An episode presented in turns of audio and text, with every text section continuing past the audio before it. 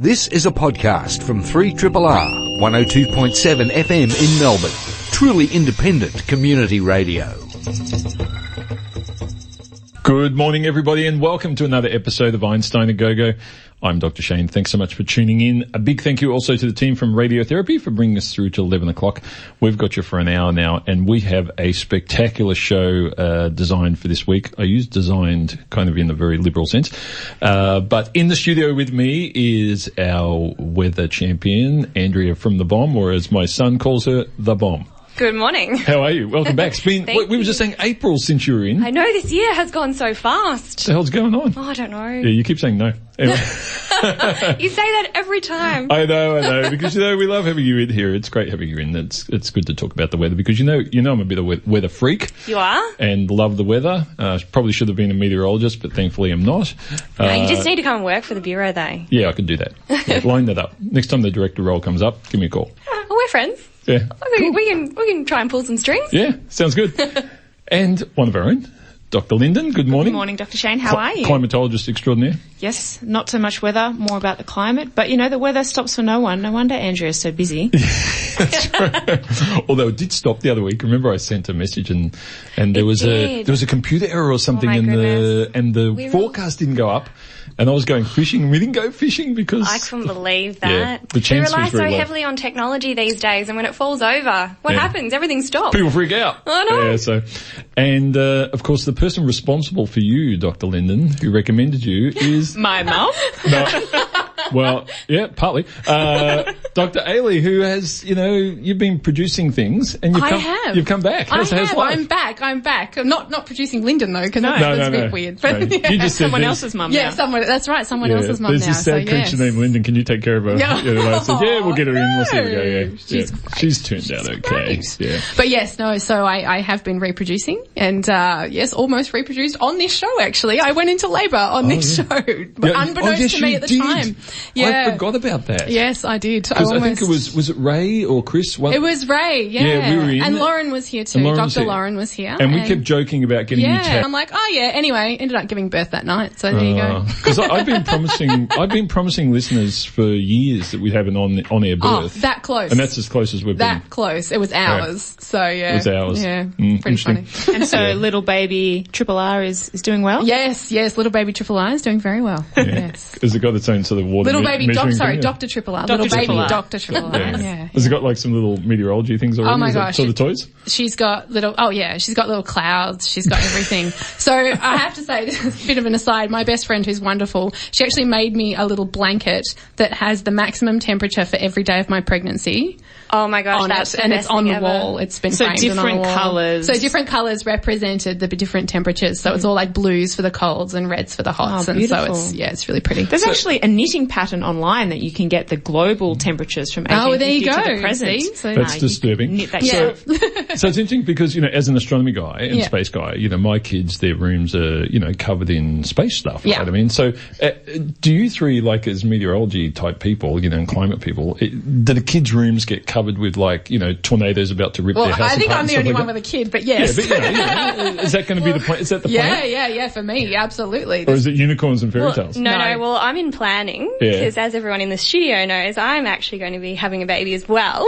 And During the show? um, well, I was thinking maybe I should come back in February. Maybe Yeah. that should be when my next show is. Yeah, that'd be good. um, but yeah, and I've already bought cloud Yeah. shelves and Yeah. um, yeah, looking at other weather things. So we're going to have to have a chat after Totally, the show. totally. And clouds are in at the moment and baby clothes, They so are. it works really well. Anyway, anyway, that's an aside. Anyway, so the whole uh, deal today, folks, is we've decided to do an entire show on weather systems and climate because it's rare that we get to do a theme show, and Linden's been very happy uh, to sort of corral these other two into the studio, even though Bully Ailie- these women Bully? out of Yeah. the sunshine Yeah. into the office. Yeah, Ailie's still on maternity leave, and, and well, you know, I mean, to be fair, Andrea just keeps saying no to me, so um, the only way to get her in was for you to do it.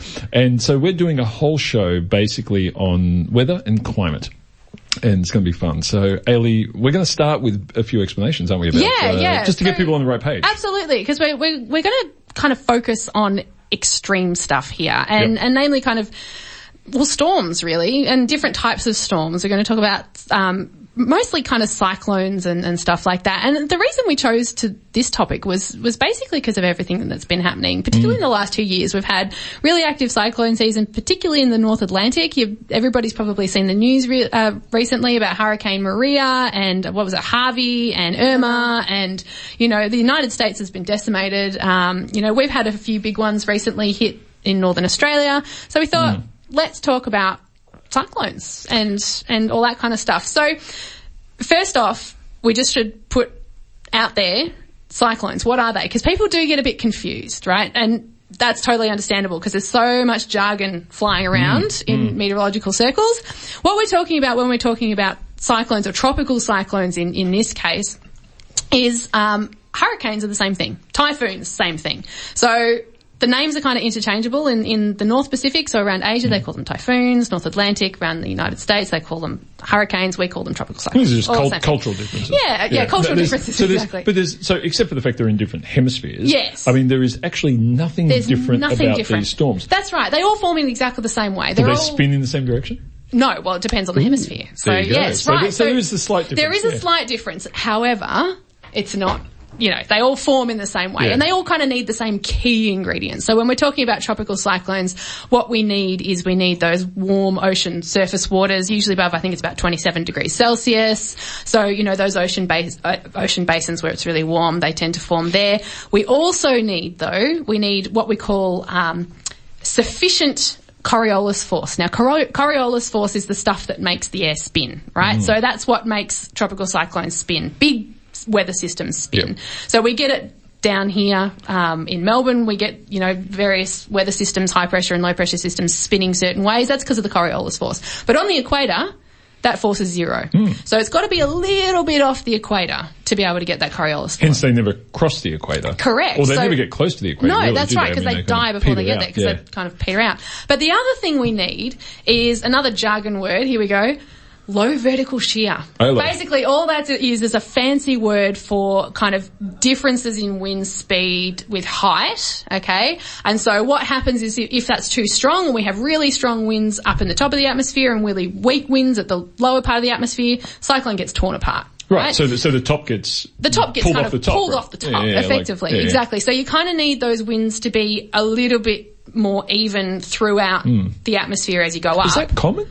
Well, that- it is in equator. It's, it okay, is so in the tropics. Yeah. okay, yeah, yeah, yeah, yeah. yeah. So it, as you go further towards the poles, that disappears, and that's that's one of the reasons why tropical cyclones um, don't exist further south. I mean, not only do they have that or Too north cold. or sorry further Yeah, yeah. towards the pole. One, it's too One, cold. One, it's too cold. But two, because that shear, as we call the wind, basically just rips the cyclone. Okay, I never knew that part. I always knew Yeah. about the cold bit. Yeah, so there's these three hmm. key ingredients for tropical cyclones that we we kind of need, and and we'll come to why that's really important later um, in terms of, of kind of the climate of tropical cyclones. But yeah, so so tropical cyclones are certainly one of the things we're going to focus on hmm. today.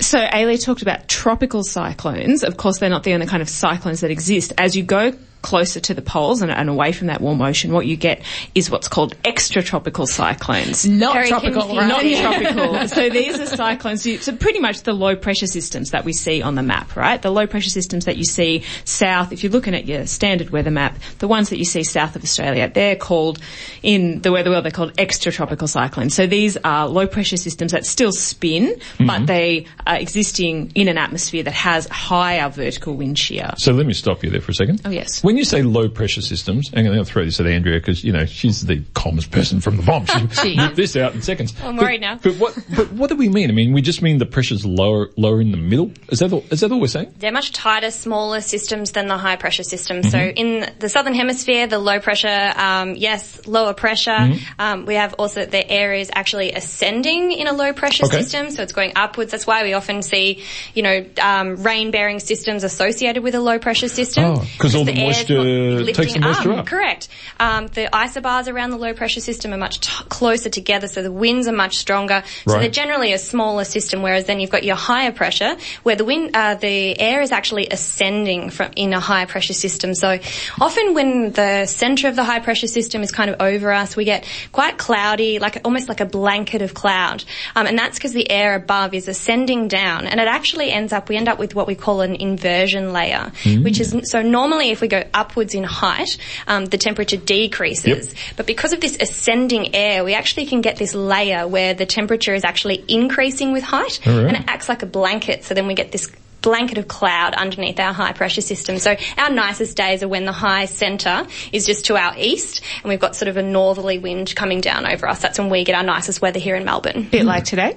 Yeah, a little bit like today. Hmm. And the next two days, which are going to be beautiful. So, you know, I'm not one to recommend taking a sickie, but if you're going to do it, if you had one up, up your sleeve, the next two days might be the day. Guaranteed, yeah, guaranteed. I, I will be at work in the Right. next two days, just saying, Yeah. but. But Linden, those extra tropical cyclones you were talking about, they can look on satellite pictures a bit like tropical cyclones, Yeah, can't absolutely. they? They can, you know, that real spiral cloud. Absolutely. You don't often get that eye. Ailie was talking about, you need sort of low, not much change in the wind with height. Yep. You don't really get that eye in these extratropical cyclones, but you can see this sort of spinning. And the particular type of extratropical cyclone that we might be more familiar with in Australia is called an east coast low. Maybe this mm-hmm. is more for Sydney listeners. Think the Pasha storm, you know, where that big ship got washed up on mm, the yeah, coast yeah, in yeah. Newcastle. That big storm that hit Sydney last year, you know, we saw those pictures of the pools that were kind of falling The into the that sea. said, the sea's where the water's supposed to be, people. Yeah. Yeah, is that the one? Yeah, yeah, yeah, yeah. I, you- I just, you know, I'm all for rich people, yeah, all for it, but when you've got, we've got the sea three feet outside your back door and you build a pool, sorry. Yeah. I got issues. So the the come up and storm, I guess you might want to call it.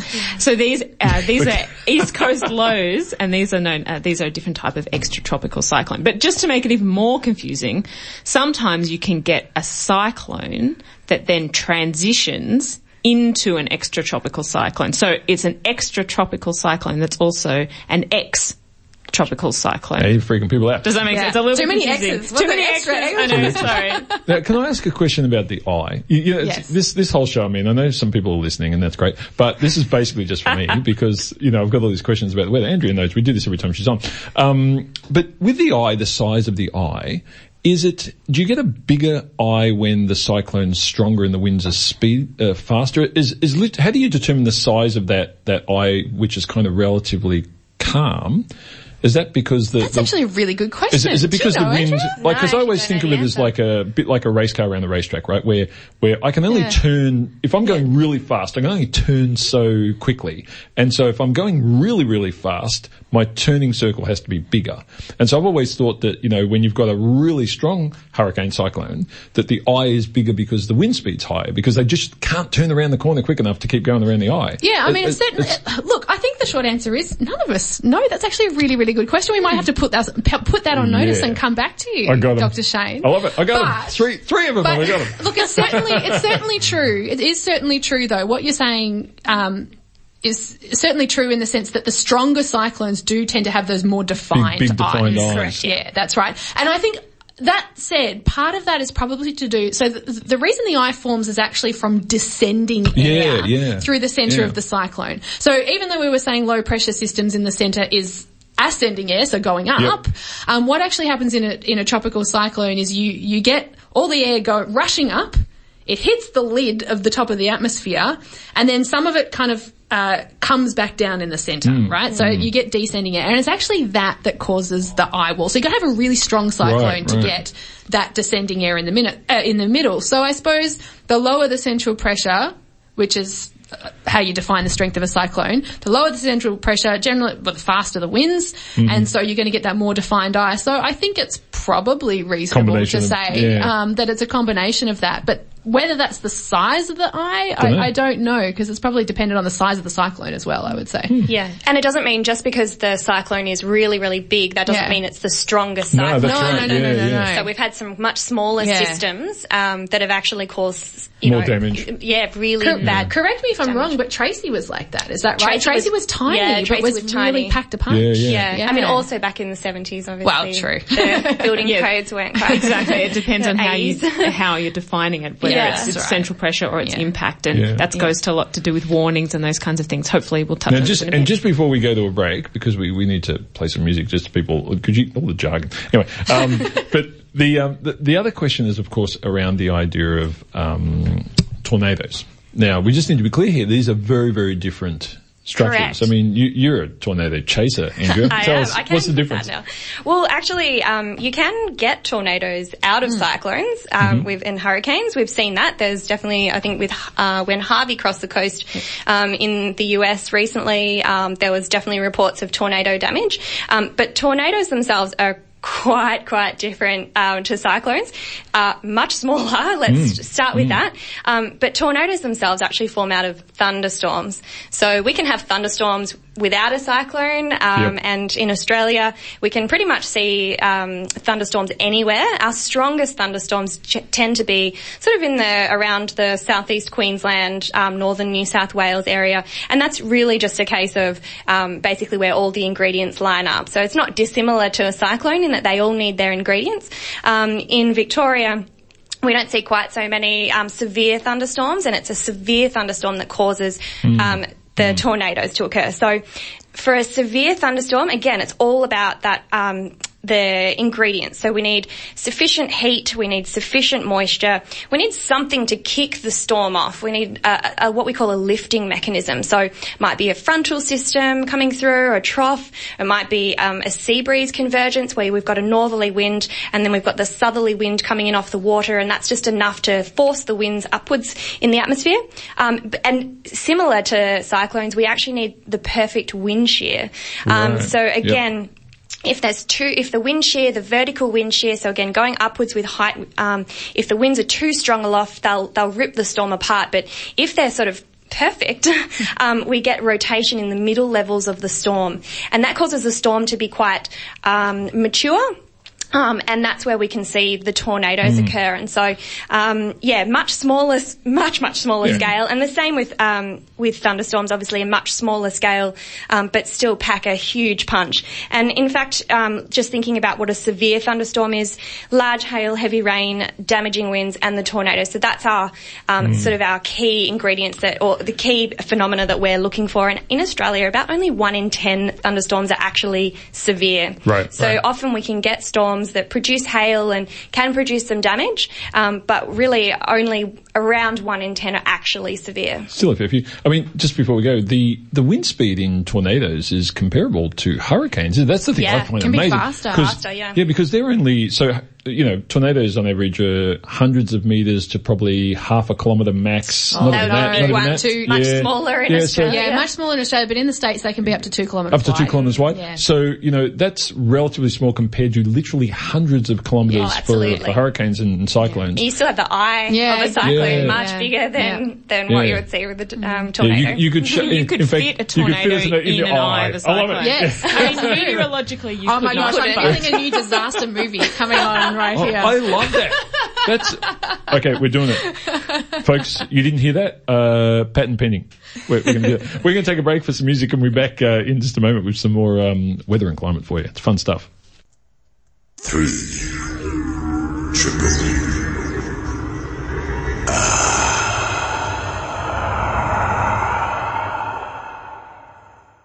Yeah, you are listening to Triple R.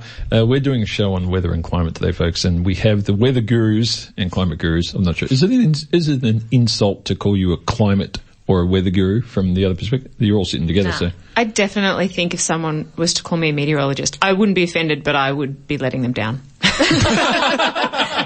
So it's not like it's not like once upon a time when Dr. Lauren was on years ago, I caught her really bad. I've got this audio somewhere, so we can always use it. Where I said, "What's the difference between ophthalmologists and optometrists? Is it like astronomers and astrologers?" And she goes, "Yeah, pretty much." and she didn't realize what she said straight away. And then she goes, "No, no, no, no, I didn't mean that because she's ma- she was married to." An, uh, anyway, all good. I've got the audio there. so if ever she doesn't give me the thousand dollars a month of Usmore, I'll just link it. Andrea, now you're going to, before we get in more into the whole climate stuff, you're going to give us a bit of an outlook of what's coming for Victoria because um, the weather's a bit squirrely. Yeah, well, it kind Is of it? felt like last summer was kind of a bit of a mm, bit of a nothing summer, really, for us. I mean, Yeah. look, let's not complain because we know the kind of damage that can be caused um, with bad storms and bad bushfires. So, you know, it's not something to joke about. Um, but I did feel that it was quite important that we did have a bit of a chat about what the outlook for Victoria might be. Because the Bureau's recently released its severe weather outlook. Is that right? Yeah, that's it. So just last Monday, actually. Um, So we we always release the tropical cyclone outlook, and we've sort of started to extend that a little bit to cover um, a bit more about what's going to happen in other parts of the country. Um, we have the we work really closely with the Bushfire Natural Hazards CRC, and they put out a, um, a bushfire sort of potential um, map each year, um, and so we've incorporated that, and and we're looking at more at heat waves and things like that now, which are obviously all we're starting to see them really start to impact us. So how does the, the bushfire um, CRC come up with the, their map? Is that to do with like the seasonal forecast they get from you guys, plus fuel Yeah. loads, plus that yeah, kind of stuff? Yeah, that's exactly right. So um, it's a bit, it's quite a collaborative. Um, um, I guess outlook that they come up with. Um, so looking exactly what you said. So looking at what's happened um, in the past. So what our winter's been like, how much rainfall there's been, where there's been rain, um, whether the vegetation's drying out, what our outlook is. So whether we're in for you know a hotter summer, and that's incorporating the climate drivers and, and things like that. From memory, I think we had quite, uh, I mean, pretty good rains in autumn, but we had a very dry winter. So I imagine the bushfire outlook is looking pretty bleak. Yeah, absolutely. So for Victoria, um, for this year with the bushfire outlook, basically we've got more than probably half, almost probably three quarters of the state um, have a really high bushfire potential, which is pretty scary. Great. Uh, yeah. Look, especially considering that last year um, we didn't see many bushfires, and so yes, that's a good thing, but it also means that there's a large part of the state that hasn't burnt for some time, um, and we have had, um, we did have some good spring or uh, early season rainfall or earlier in the year, um, which of course causes the vegetation to grow. But then winter was uh, one of our driest, well, in Australia anyway, uh, one of our driest on record. So. Can I ask a question there? Like, it, I've often heard people say, you know, it's important that we have these bushfires, you know, because, I mean, is that true? Or is this, Yeah. i- so is it actually a, necessity? Because, I mean, in terms of climate and, you know, burning wood and stuff, this is not good, right, that we, we do so much of this. Um, because Australia actually has a fairly large fuel load at any given time and a lot of captured carbon that we basically, you know, let burn off. So what would happen, say for example, we, we became capable of really just stopping these bushfires, I mean, or, or really reducing them. And what, I mean, what would be the, the impact? Would that be really problematic? Do we need to have this happen? Is it something that's so crucial? Uh, Well, I'm not sure that we can stop the bushfires. Uh, I mean, just lightning strikes on. Yeah, their yeah. own can cause them. So I, I don't think we could actually prevent Okay. them. You know, even if we could stop people from lighting them, um, Yeah. they're still nature. I, I feel like this is coming back to that disaster movie and controlling the weather. Oh, yeah. this, this is part two. But I think Um, ecologists, ecologists are the ones that you uh, Well, talk about. yeah, I mean, that's the question because- to Australian ecosystems and things, right? to me, But- it's around, it's also around, you know, just, is the intensity of these fires changing and how will that change the ecology of the nation? Because if they are becoming far more intense and they're, they're more catastrophic, you know, so they cover larger areas, then all of a sudden, you know, the ecology of the country starts changing very fast. And that's, that's a huge Yeah, threat. So I'm I not mean- sure how much, how much that is different or. No, well, I mean, we've always, you know, we're the country of droughts and flooding rains, and we've always had. Apparently. bushfires. um, so I think our environment is very susceptible, but very also very um, able to adapt. Um, so yeah, I, Yeah. It, it's an, another really interesting question. I wonder if we You'll have to get on the- ecologists in here to talk Yeah, about yeah. this. Oh, we've got one. You, you and Jenny. Oh, you the- and Jenny, But, yeah, that's but you know, I wonder if it was on the original broch- brochure, people reading going droughts, flooding rains. I'm not going there. the brochure, the brochure that was uh, just an aside that Oh, was given to the yes, UK. yeah, yeah, yeah, so. Adelaide is the only city that was settled not by convicts, right Yeah, in yeah. Australia. And when that's they fascinating in itself. when they were promoting, you can hear it in the accent, I reckon. When you when they were promoting it, they said, "Come to Adelaide. We don't have any droughts or flooding rains. The weather is pleasant all the time." And if you've been to Just heat Adelaide, waves, that's all. yeah, you know that that's a lie Bloody because hot. Adelaide is really hot Yeah. and has been for a very long Yeah, time. and and it's had really some good for really cracking grapes. storms because they got Yeah. seven tornadoes last year. Oh, year. wow. and No that's when way. they- Seven? Well, that's yeah, when that they, was the thing that pulled down the Yeah, the, power transition lines, right? Yeah. So that was a Transmission, huge. sorry, not yeah, that was from a big extratropical cyclone. So bringing it back to the outlook, Andrea. Sorry. And the Christmas, hang on, let me ask, be the first to ask for her Christmas gosh. forecast. Isn't that, No, is that what people way always, they always early. want? Wasn't, wasn't there some strawberry farmer who said it was going to be 26 degrees and sunny with cloud increasing or oh, something? average temperature. Av- yeah, I average know exactly climatology, right? The average temperature, exactly. Nice. Um, no, I think really to talk about the outlook, we do have to talk about what's happening with the climate drivers. Um, so basically at the moment, and, and, for most of this year, we've been in fairly neutral conditions. Over the last few months, and Linden, feel free to jump in here whenever you feel like it, um, there has been some cooling of the tropical Pacific. So that's over more towards um, the United States and Mexico, um, and which is more towards a La Nina pattern. But it's been a little bit kind of hedging both ways. Yeah, it's it's actually been quite interesting, I think, this year. So this year has been quite warm. It was, I think, it might have been one of the warmest September's on record globally. In Victoria? Oh, globally. Uh, globally, I think, which mm. is quite interesting because normally that happens during an El Nino event. But of course this year, the Pacific Ocean has been stubbornly neutral.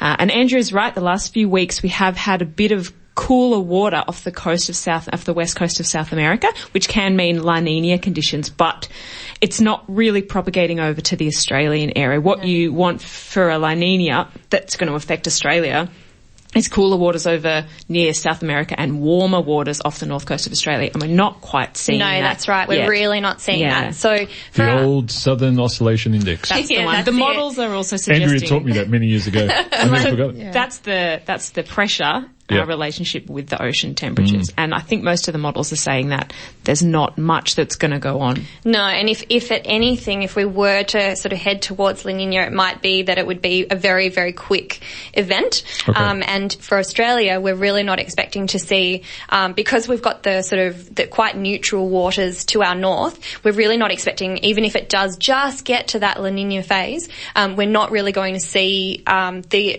type of effects that we might normally see, which is increased rainfall, increased tropical cyclone um, activity, that sort of thing. So for our tropical cyclone outlook for this year, um, it's basically just we're expecting an average number of cyclones. What that means is we generally get between 10 and 13 in Australian waters um, in a season, and we usually have around four across the coast. Now, two seasons ago, we only had three cyclones in the whole season. Wow.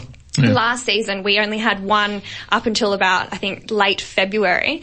Um, and then it was really just right towards the end of March um, and even into April where we had about eight form really quickly. That is something that is really interesting to me. I didn't know that about tropical cyclones. So you have the season, but that doesn't Which is mean November through to about April. okay, so starting pretty soon, but they can form quite early in the season or they can form quite late, and it's not sort of a regular Every three thing. weeks, bang. No. Exactly. you can have nothing and then bang, bang, bang, bang, bang, bang, bang. They all happen at And, once. and as we saw with Debbie last year, it only takes mm. one um, to make a really bad season. Now Debbie was quite phenomenal, and I think when I'd been in here last time, we were sort of still looking. We had a bit of a look back, and there was some phenomenal records of the precipitable water with Debbie, um, which I think just to remind the listeners is if you basically took the column of air above your head and you condensed all the water, the precipitable water um, reading in millimeters is how much water you would have if you condensed it. And we had records set um, last summer um, and with Debbie um, for the precipitable water, and we saw phenomenal rainfall. Looking back, the um, Queensland, the southeast Queensland rainfall was about a one in 500 year event, and New South Wales, uh, I think they've um, their report saying it was about a one in 1,000 year event, Wow. which is just phenomenal. Um, so this season, we don't have any strong influences um, with the climate drivers. Um, so we're really just looking at an average number of cyclones, but you know that doesn't mean that we're not going to get another big one. We might have three really big ones. Like it, we just don't know. And that also doesn't mean that um, if it does, if, if a storm in the tropics doesn't get to cyclone status and it doesn't get a name, that doesn't mean that it can't, you know, cause No. a bit of cause some impact, right? Yeah. brief. We had we had grief. a lot of tropical lows that formed last year. What they lack is the strong winds um, and the storm surge potential that the cyclones Yep. have. But like the Kimberley was flooded. They got hit with oh gosh, I can't. I think it must be like five tropical lows in a really short period of time. And the Kimberley um, and parts of the Northern Territory just absolutely slammed with rainfall. Um, so there's definitely still potential there, even if we don't have the actual cyclones forming. And, and even so, my, my understanding with the you know the recent impacts on the coastal United States on the east coast is that a lot of the damage wasn't caused necessarily by even by the storm surge of the cyclones, but by the intense protracted rain for like weeks weeks. afterwards. That's what, Really. and that's what we're talking about. Yeah. yeah, yeah, like a huge amount of rain. Yeah, um, that and can that- just go nowhere. You know, I mean, That's it, and and that's what I think has really started to kick off some really interesting discussions, which we might get into um, a little bit later. But um, yeah, there's definitely a lot going on, and I guess the last thing for Victoria. Victoria that I really wanted to mention was just heat wave potential. Um, so already this season we've seen incredible heat um, through Queensland and New South Wales. Really, really early heat. I mean, we've had records absolutely smashed, and that actually did extend as far down to Victoria because Mildura um, recorded its. Oh, let me think what this was. I think it was its hottest September day on It was- record. It was its hottest September day on record, 37.7, and it was a new September maximum temperature record for the state. So the hottest Wow. ever temperature recorded in Victoria in September. And, and Melbourne also recorded um, its hottest or its earliest ever 30 degree day. So that was back on the 23rd of September. Um, we'd never seen a 30 so early in Melbourne. So But small caveat, the Melbourne weather station has moved a few Well, years ago, which might affect it slightly. yeah. Sorry, asterisks.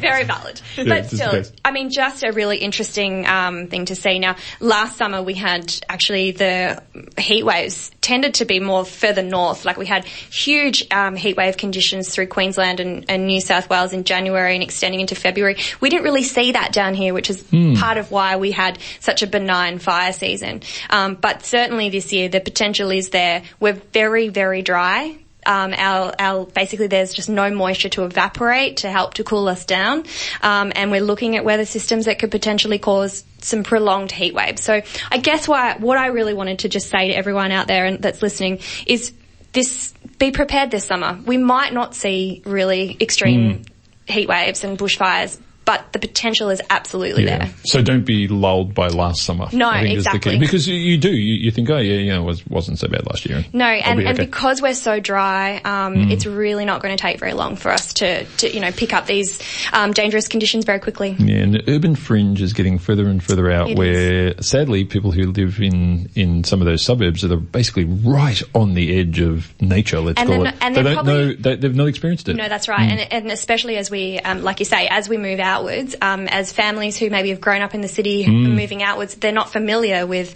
how quickly things yeah, can change. Yeah. All right, let's take a break, uh, and we'll come back in just a moment. We're we're moving into climate and other stuff now, so the longer term stuff, the real stuff. Yeah. three, triple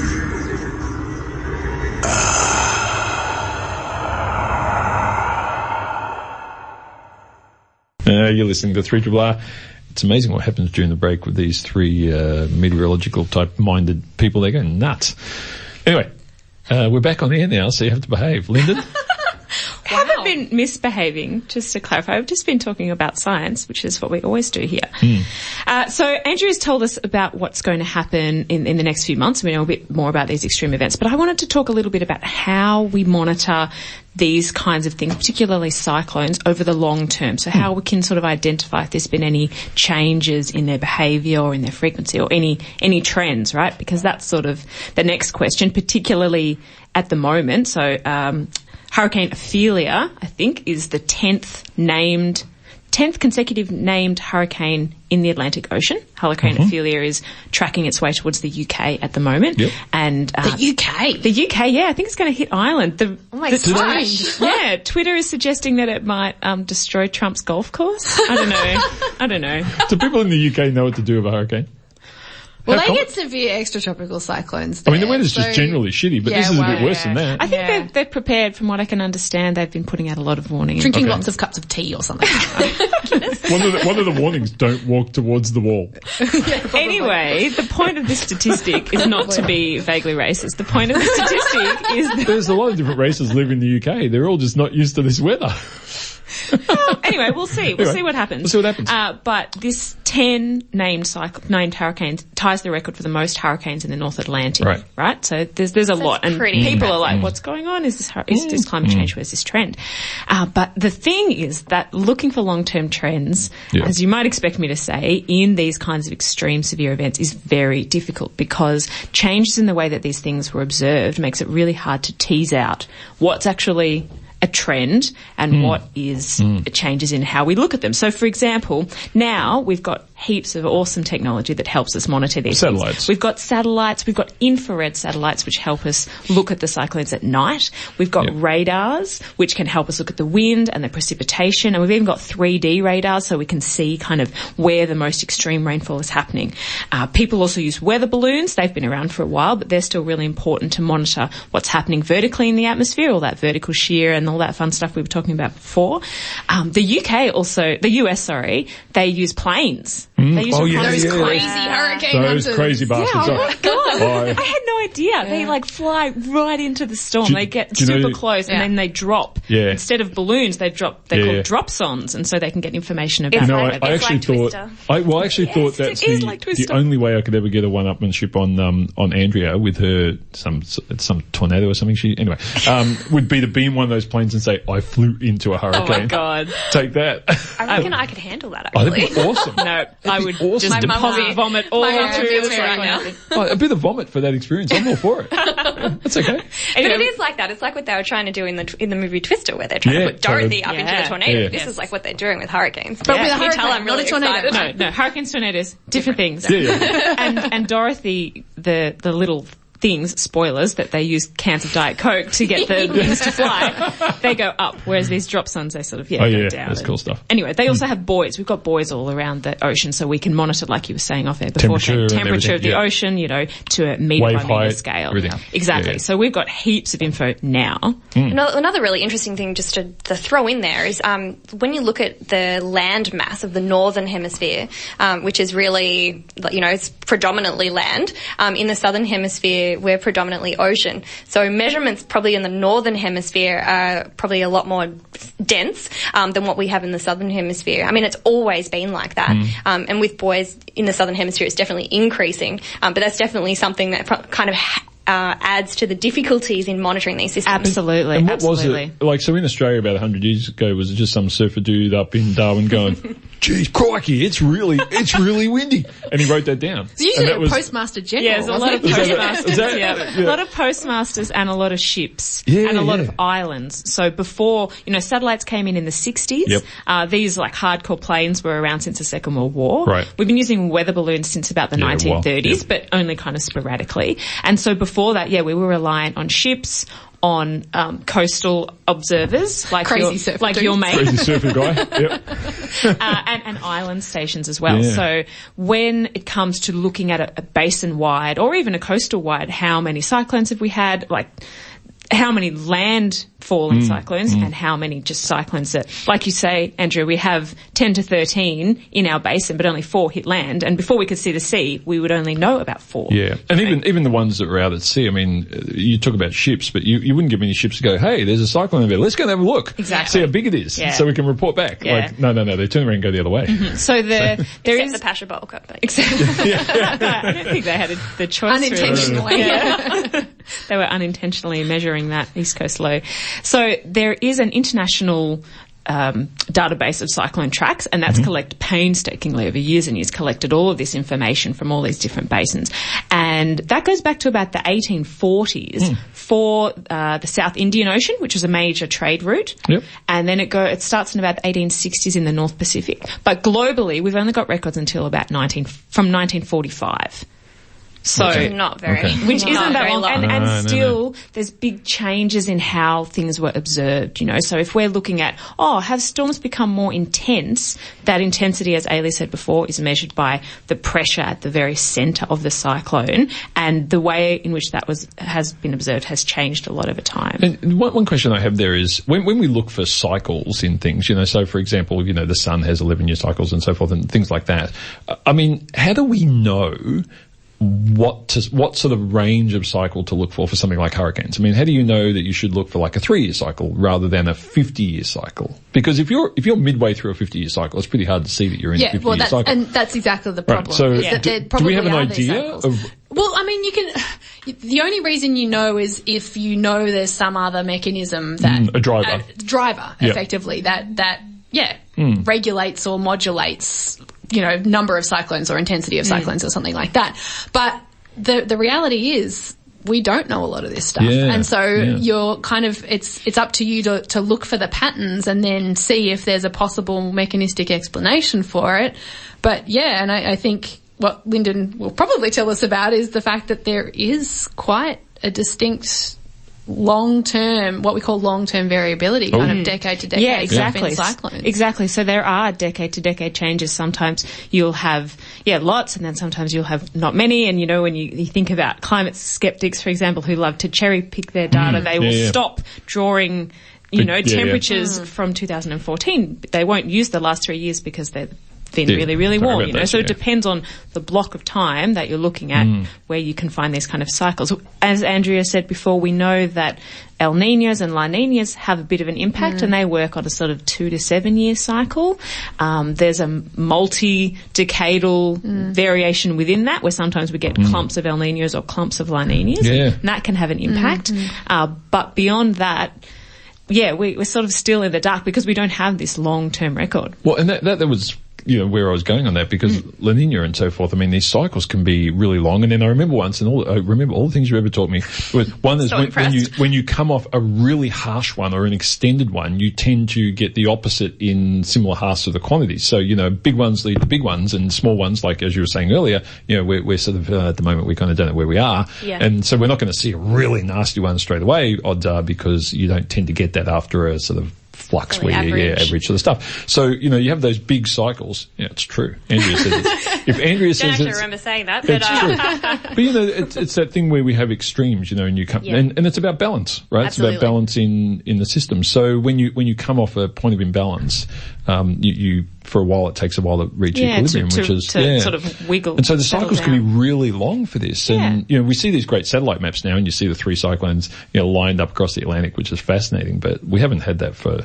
what, with it 40, 45 years, that's all. Yeah, I mean, one thing you can do too is is look at climate models, for example, or, or weather models and things like that, and run them out for long periods of time and try and see these things. But at the same time, if you don't understand the mechanisms and don't have the physics in the hmm. model to get that, it Yeah. doesn't capture it anyway. Yeah, and, so and it's, extreme events like cyclones or really small scale Yeah, things like that's right. thunderstorms, they're really hard to model correctly. So Yeah. it's hard to tease out we that just out. don't have the computing power. no. Yeah, and, and it, yeah, it's hard to approximate what's right. going on in the real world in these kinds of equations. So the, the mo- point of the story is that it's, it's hard for us to figure out trends and so there's not a lot of confidence in any trends that we're seeing in Yeah. cyclone activity. But the one, um, the one anomaly to that is the North Pacific, North Atlantic Ocean, sorry, where, uh, quite a few studies have found that the strongest storms there are getting more intense. Right. So they might get the same amount of storms every year, but they're getting fewer and fewer category one and two, and they're getting more and more category Yeah. four and five. And that has been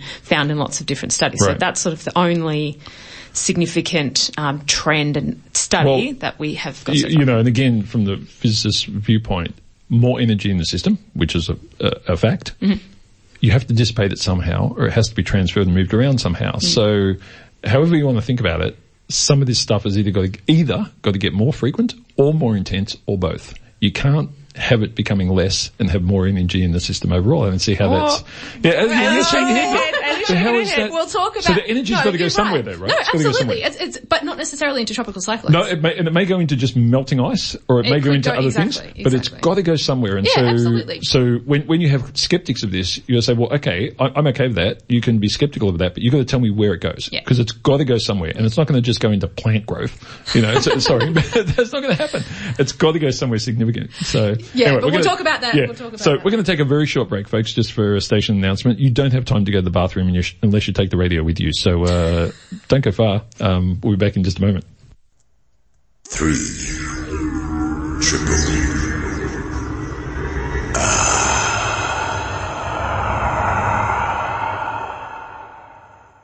Like I said, you didn't have time to go to the bathroom. We're back. that Why are you looking at me? I don't need to go to the bathroom. I'm looking at the pregnant person to your, to your left. actually, yes. She's been in here for almost an hour. That's gotta be getting difficult. Anyway, Ailie, okay.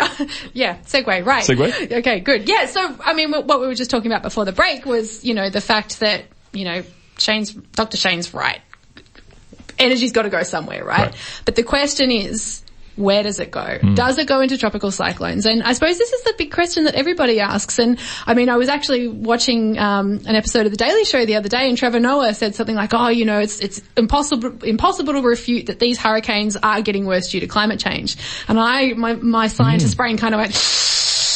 Yeah, I'm with you, you on that. because Show, show me the link. There's well, there's a lot of I think simplified information out there that people. Um, it's really easy to simplify the argument, and Yeah. the reality is a lot more complex. And so, Particularly with cyclones, right? Oh, particularly with cyclones. Cyclones are such complex beasts that it, it's it's not as easy as saying, "Oh, oceans are heating, therefore cyclones are getting stronger." And that's unfortunately the the kind of the easy line to take, um, and, the, and it's easy to say. And and I know that there was there's been a lot of discussion over the years, and the the IPCC, which is the Intergovernmental Panel on Climate Change, reports on this, uh, and a lot of the contentious stuff has really been about trends in tropical cyclones and future changes in tropical cyclones because it is so uncertain. But there are some aspects that are uncertain and there are some aspects that are more certain. And so I thought now we'd just kind of break those down and if we go back to the start of the show, I talked about those key ingredients that we needed for tropical cyclones. And just a reminder, those were warm ocean waters, uh, that low, that jargon word we use, vertical shear, so changes in um, wind speed with, with height in the atmosphere. So Or lack thereof. or lack thereof, Yeah, yeah, exactly. yep. We want it to be fairly uniform Yep. throughout the atmosphere. Uh, and the other one was we need that Coriolis force. Well, climate change ain't changing the Coriolis force. No. The Earth is still spinning. We're Yeah. still going to have that. It's gonna spin for a while. It's going to spin for a while, so we don't need to worry about that anytime soon. The warm ocean waters. So that leaves us with the warm ocean waters and the shear situation. Um, and it's that shear thing the, the, the winds in the atmosphere that people often forget about. They kind of go, warm ocean waters, the oceans are warming, therefore mm. tropical cyclones, mm. more energy, more fuel feeding the tropical cyclones or hurricanes, whatever you want to call them, therefore things are going to get more intense.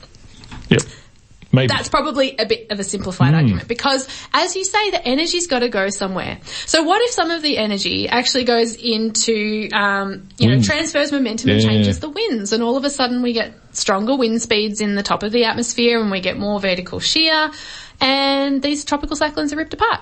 So they just don't So, have nickel? well, at we all? don't, Yeah, and yeah, the yeah. point is we don't know because the tools that we use to try and diagnose this stuff and try and understand, you know, the theories and stuff behind it and um, the physics behind it really do give us a lot of mixed signals. Hmm. Um, and so detangling those signals from the noise is actually a really difficult thing. So in terms of changes to tropical cyclone, um, how often they occur, uh, how intense they are, stuff like that, um, there's still a lot of unknowns, primarily because it is not as simple as oceans are hotter, there are more tropical cyclones. Now, as Linden said before, there's this trend in the North Atlantic specifically um, that seems to be indicating that there's big upturn in the number of really intense tropical cyclones.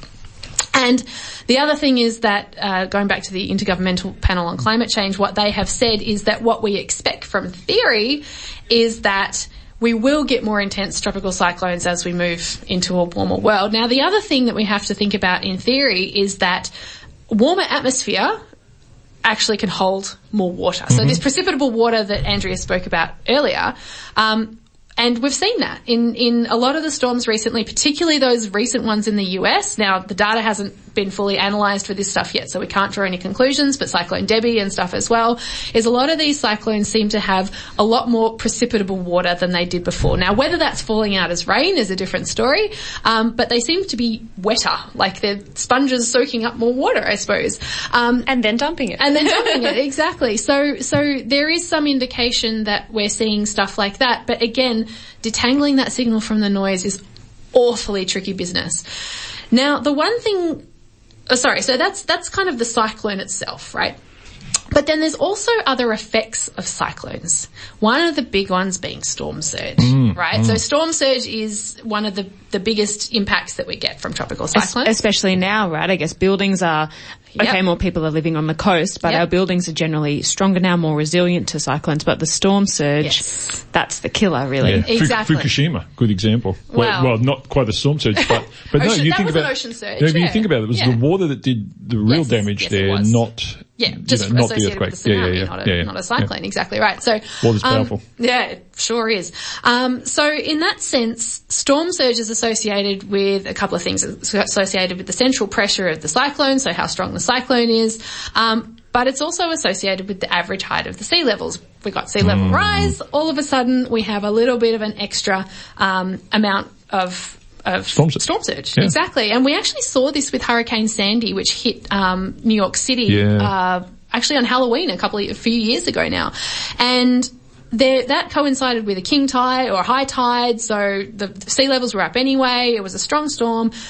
We've had about 20 odd centimetres, 15, 20 odd centimetres of sea level rise in that area, and that was just enough to flood Battery Park down the bottom of uh, the island of Manhattan. All went down into the subways. Bang, the subways were out for like weeks. Mm. Yeah, yeah, weeks, yeah. And so that tiny little amount of sea level rise um, caused Big effect. well had a big effect. So it's something you really need to think about. So it's it's not only changes in the cyclones themselves, but also their their subsequent impacts. We're going to need a part two. yeah, we are. We're going to need a part two. There's so much to talk about. Look, uh, it's been great. Now, I'm I'm excited for 2018, Andrea, for you, not because of the you know the child thing. No, no, not because not of because of that. that. Look, that's great, but no. Last year for you it was Southern Oscillation Index. You were so excited about. it. This year it's precipitable water column. Like, whoa! So What's what is 20, is it going to be thunder snow or something like Oh that? gosh, because I mean, that could be. But you know, next year I want another one from you because you know these ones are just you know they've been good. They've been pretty good. That's great. Precipitable water. Um, yeah, folks, you learn a new term every year. One term a year from Andrea. I'll, I'll try and come up with a doozy. What about baroclinic instability? Oh no, let's Settle down. Whoa, settle down. That's jumping into too Uh, Andrea, thanks so much. We're going to see you again soon before you have that baby. Oh my goodness. All Yeah, right. all right. I'll get these two to bully you into it at work this time around. Uh, Linden, thanks so much. We'll see you probably Pleasure as always. any week next week, whenever I'm not sure when you schedule on, but it's soon.